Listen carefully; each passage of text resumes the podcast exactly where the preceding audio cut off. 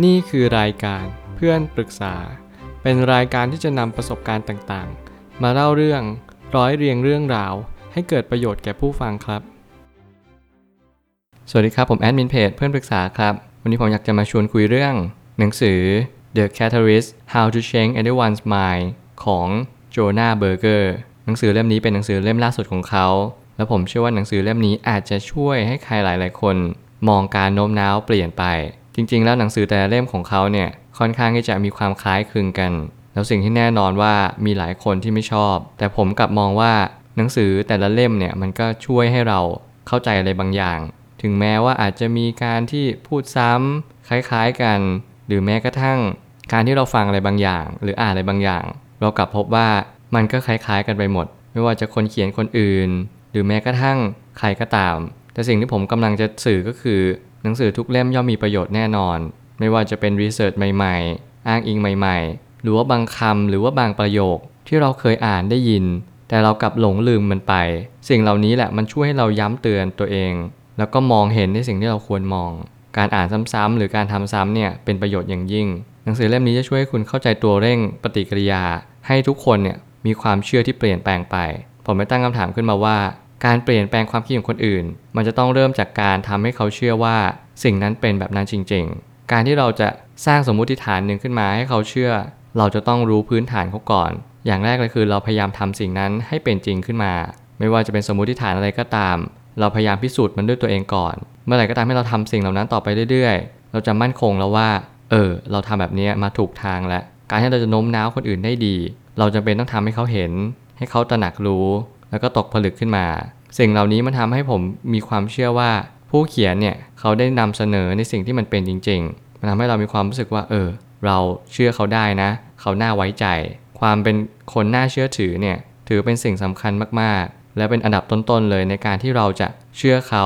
และเราก็จะถูกโน้มน้าวไปด้วย หลักของการลดมี 5 องค์ประกอบเข้าด้วยกัน ได้แก่ 1. สร้างปฏิกิริยา 2. การมอบให้ 3. ระยะทาง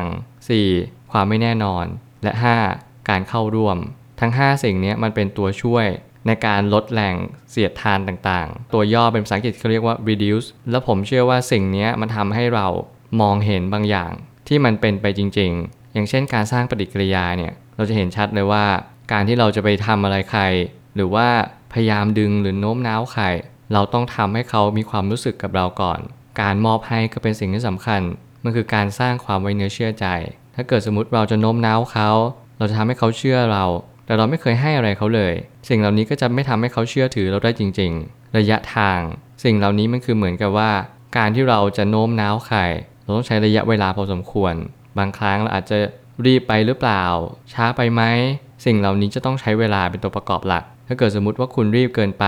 บางทีเขาอาจจะดูว่าคุณกำลังโน้มน้าวเขารุนแรงไปหรือเปล่า หรือว่าบางทีคุณไม่ยอมเข้าประเด็น get to the point มันก็หมายความว่าเขา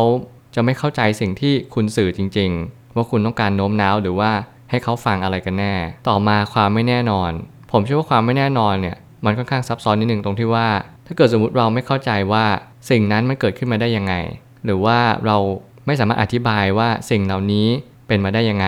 มันก็จะมีผลต่อความคิดอีกคนหนึ่งต่อไปด้วยว่า เฮ้ย ความไม่แน่นอนเนี่ย มันทำให้เราสามารถที่จะ มีอันเป็นไปได้นะ เขาก็เลยสร้างสิ่งสิ่งหนึ่งขึ้นมา เพื่อโน้มน้าวให้เราว่า ใช้อันนี้สิทำแบบนี้สิชีวิตจะแน่นอนมากขึ้น เราใช้หลักความไม่แน่นอนเพื่อสร้างความแน่นอนให้กับเขา และเขาก็จะมีความรู้สึกเชื่อไปกับเราว่า โอเค การที่คุณแนะนำสิ่งที่ถูกต้อง สิ่งที่ดี มันทำให้เขาพยายามเปลี่ยนแปลงตัวเองเพื่อสิ่งใดสิ่งหนึ่ง เพื่อให้ชีวิตเขาแน่นอนมากยิ่งขึ้น และอันดับสุดท้ายก็คือการเข้าร่วม ผมว่าอันนี้เป็นข้อที่สำคัญที่สุดเลย เพราะว่า หลายคนเพิกเฉยมันดีกว่า หลายคนไม่ยอมเข้าใจว่าการเข้าร่วมเนี่ยมันก็เหมือนกับการที่เราพยายามทำสิ่งใดสิ่งหนึ่ง เพื่อให้เขาเข้าใจสิ่งที่เราสื่อจริง ๆ การที่เราเข้าถึงเขาหรือเขาเข้าถึงเรา มันจะมีความหมายเดียวกันก็คือ เราอยู่ร่วมกัน เราเข้าใจสิ่งเดียวกัน เรามองภาพเดียวกัน สิ่งเหล่านี้มันจะช่วยให้เขาเข้าใจแล้วก็ลดแรงเสียดทานในการโน้มน้าวไปได้ บางครั้งเนี่ยการโน้มน้าวไม่ใช่เรื่องยาก แต่สิ่งที่คุณต้องเรียนรู้ก็คือ พยายามเข้าใจผู้คนให้มาก เรียนรู้จากเขา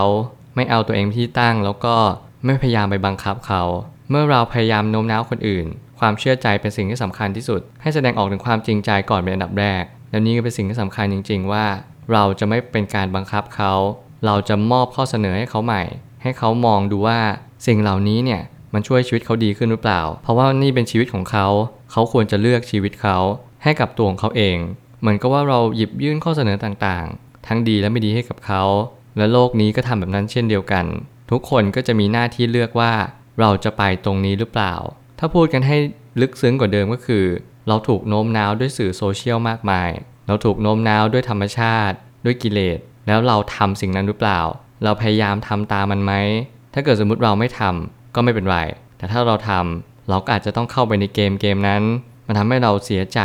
มีความสุข มีความทุกข์ และมีอารมณ์ต่างๆ มากมายประกอบเข้าด้วยกัน เรียนรู้เบื้องหลังบุคคลที่เรากำลังโน้มน้าว ว่าเขาเจอเรื่องอะไรมาบ้าง แล้วเขาสามารถรับฟังสิ่งใดได้บ้าง อันนี้มันเป็นเหมือนกับการรู้แบ็กกราวด์ว่าเขาเป็นคนยังไง นิสัยยังไง มีปมชีวิตอะไรมาบ้าง การที่เราเรียนรู้แบบนี้มันทำให้เรา get to the point ได้เร็ว สามารถที่จะพูดประเด็นในสิ่งที่เราอยากที่จะให้เขาเปลี่ยนแปลงได้ไวมากขึ้น ถ้าเกิดสมมติว่าเขาไม่เข้าใจสิ่งที่เราพูดจริง ๆ มันก็ยากเขาจะถูกโน้มน้าว แล้วบางครั้งเนี่ยการโน้มน้าวมันก็มีทั้งดีและไม่ดี หลายคนก็อาจจะมองว่าคนคนนี้เขากำลังโน้มน้าวเราอยู่หรือเปล่า สิ่งเหล่านี้มันทำให้เขารู้สึกว่าเป็นภัยมากยิ่งขึ้น เราก็พยายามทำให้เป็นธรรมชาติ พยายามแสดงเหตุผล พยายามแสดงความจริงใจ ให้กับเขาจริง ๆ ว่า ฉันว่าข้อมูลนี้มันจำเป็นสำหรับคุณมากๆ ถ้าเกิดสมมติคุณได้ฟังได้อ่านได้เรียนรู้ ชีวิตคุณจะดีมากยิ่งขึ้น สุดท้ายนี้ ทั้งนี้การจะโน้มน้าวก็ควรจะเป็นไปในทิศทาง ที่สร้างสรรค์เสมอ สิ่งเหล่านี้จะช่วยให้ผู้คนในสังคมเติบโตไปพร้อม ๆ กับเรา ผมอยากจะแนะนำใครที่อยากโน้มน้าวคนอื่น ชักชวน ชักจูงหรืออะไรก็แล้วแต่ไปในทางที่ดีเท่านั้น คุณจะเป็นใครก็ตาม มันไม่สำคัญ มันอยู่ที่ว่าคุณได้พยายามทำเพื่อคนอื่น อย่างแท้จริงหรือเปล่า คุณมีความสุขที่ได้เห็นรอยยิ้มของคนอื่นหรือเปล่า หรือว่าคุณมีความรู้สึกว่าฉันไม่ได้สนใจอะไรใครทั้งนั้น การโน้มน้าวนี้อาจจะไม่สำเร็จผลก็ได้ แถมมันก็จะเป็นการที่เราโน้มน้าวแบบไม่สร้างสรรค์ ไม่ว่าอะไรจะเกิดขึ้น การโน้มน้าวเป็นสิ่งที่อันตรายพอสมควร คุณจำเป็นต้องใช้มันให้ถูกวิธี เพื่อให้มันเกิดประโยชน์สูงที่สุด ผมเชื่อว่าทุกปัญหาย่อมมีทางออกเสมอ ขอบคุณครับ รวมถึงคุณสามารถแชร์ประสบการณ์ ผ่านทาง Facebook Twitter และ YouTube และอย่าลืมติด Hashtag เพื่อนปรึกษาหรือ f r ร e n d t a l k ด้วยนะครับ